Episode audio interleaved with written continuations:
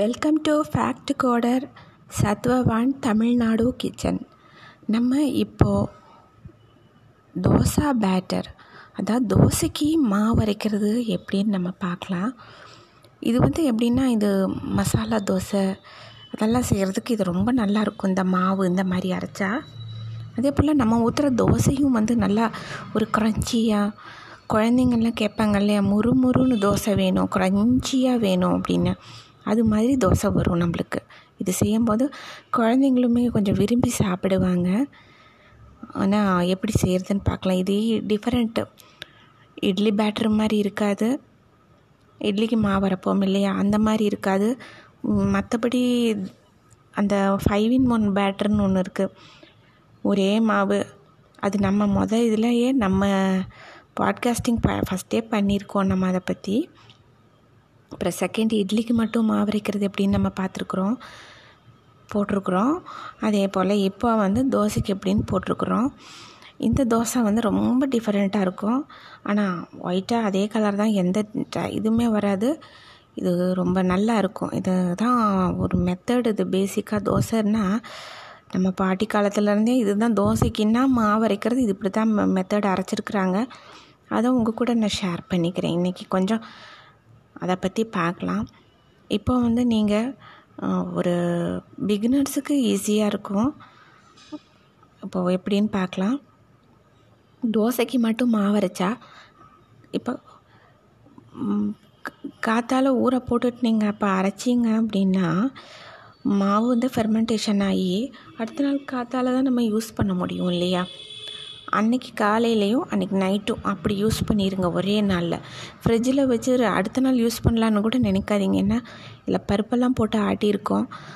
ஒரு நாளைக்கு மேலே எப்பயுமே இந்த பருப்பு போட்டு ஆட்டின அடையோ இல்லை பருப்பு வடையோ எதுனாலுமே ஃப்ரிட்ஜில் வச்சுருக்கோன்னு சொல்லி கூட நம்ம எடுத்து கன்சியூம் பண்ண வேண்டாம். கேஸ்ட்ரிக் ப்ராப்ளம் பல ப்ராப்ளம் வரும்.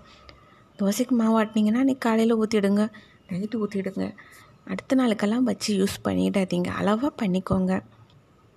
இன்றைக்கி வந்து நான் ஒரு கப்பு பச்சரிசி ஒரு கப்பு இட்லி அரிசி எடுத்துக்கோங்க. அது ஒன்றா போட்டிருங்க. அதுக்கப்புறம் இப்போ நீங்கள் என்ன கப்பு எடுத்து யூஸ் பண்ணுறீங்களோ அதே கப்பில் ஹாஃப் கப்பு உளுந்து.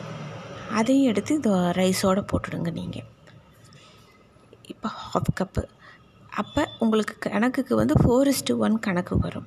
ஆனால் ஃபோர் ஒன் எப்படின்னா அதாவது ஃபோர் இஸ்டு ஒன் ரேஷியோ தான் கணக்கு வரும் உங்களுக்கு. ரைஸுக்கும் உளுந்துக்கும் இதுக்கு. காரணம் வந்து ஒரு கப்பு பச்சரிசி ஒரு கப்பு இட்லி அரிசி. அது புழுங்கல் அரிசியாக கூட நீங்கள் எடுத்துக்கோங்க. அப்போ வந்து இதில் ஹாஃப் தான் நம்ம உளுந்து எடுக்கிறோம். அந்த மாதிரி எடுத்துக்கோங்க. அது போட்டுட்டு ஒரு டீஸ்பூன் துவரம் பருப்பு ஒரு டீஸ்பூன் கடலைப்பருப்பு அரை டீஸ்பூன் வெந்தயம். இது அஞ்சையும் ஒன்றாவே எல்லாத்தையும் ஒன்றா போட்டுருங்க. நல்லா போட்டு ஊற வச்சுருங்க.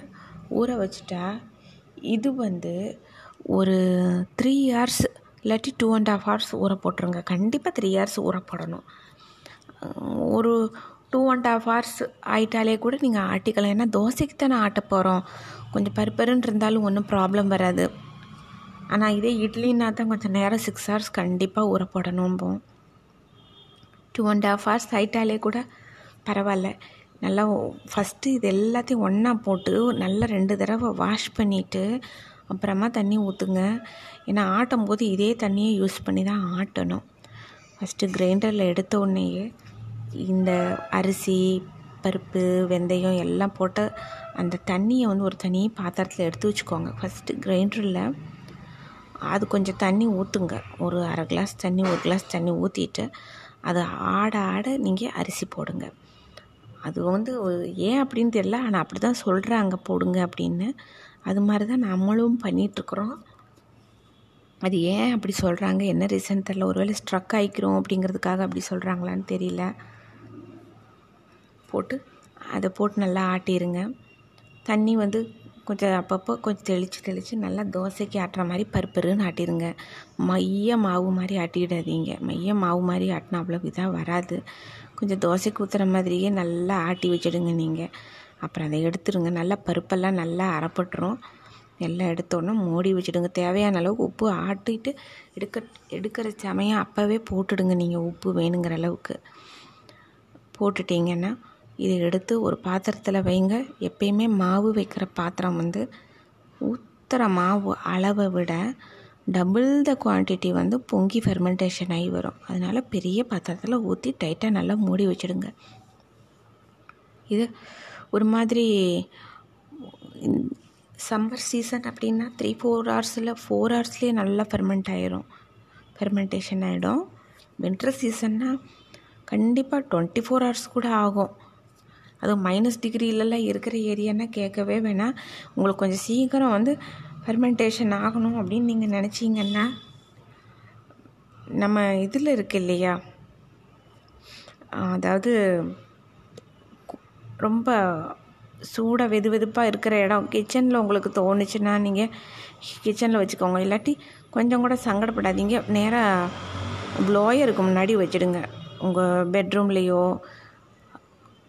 ஒரு லிவிங் ரூம் எங்கே ப்ளோயர்ஸ் எல்லா இடத்துலையும் ப்ளோயர்ஸ் வச்சுருப்பீங்க குளிர்காலம்னா.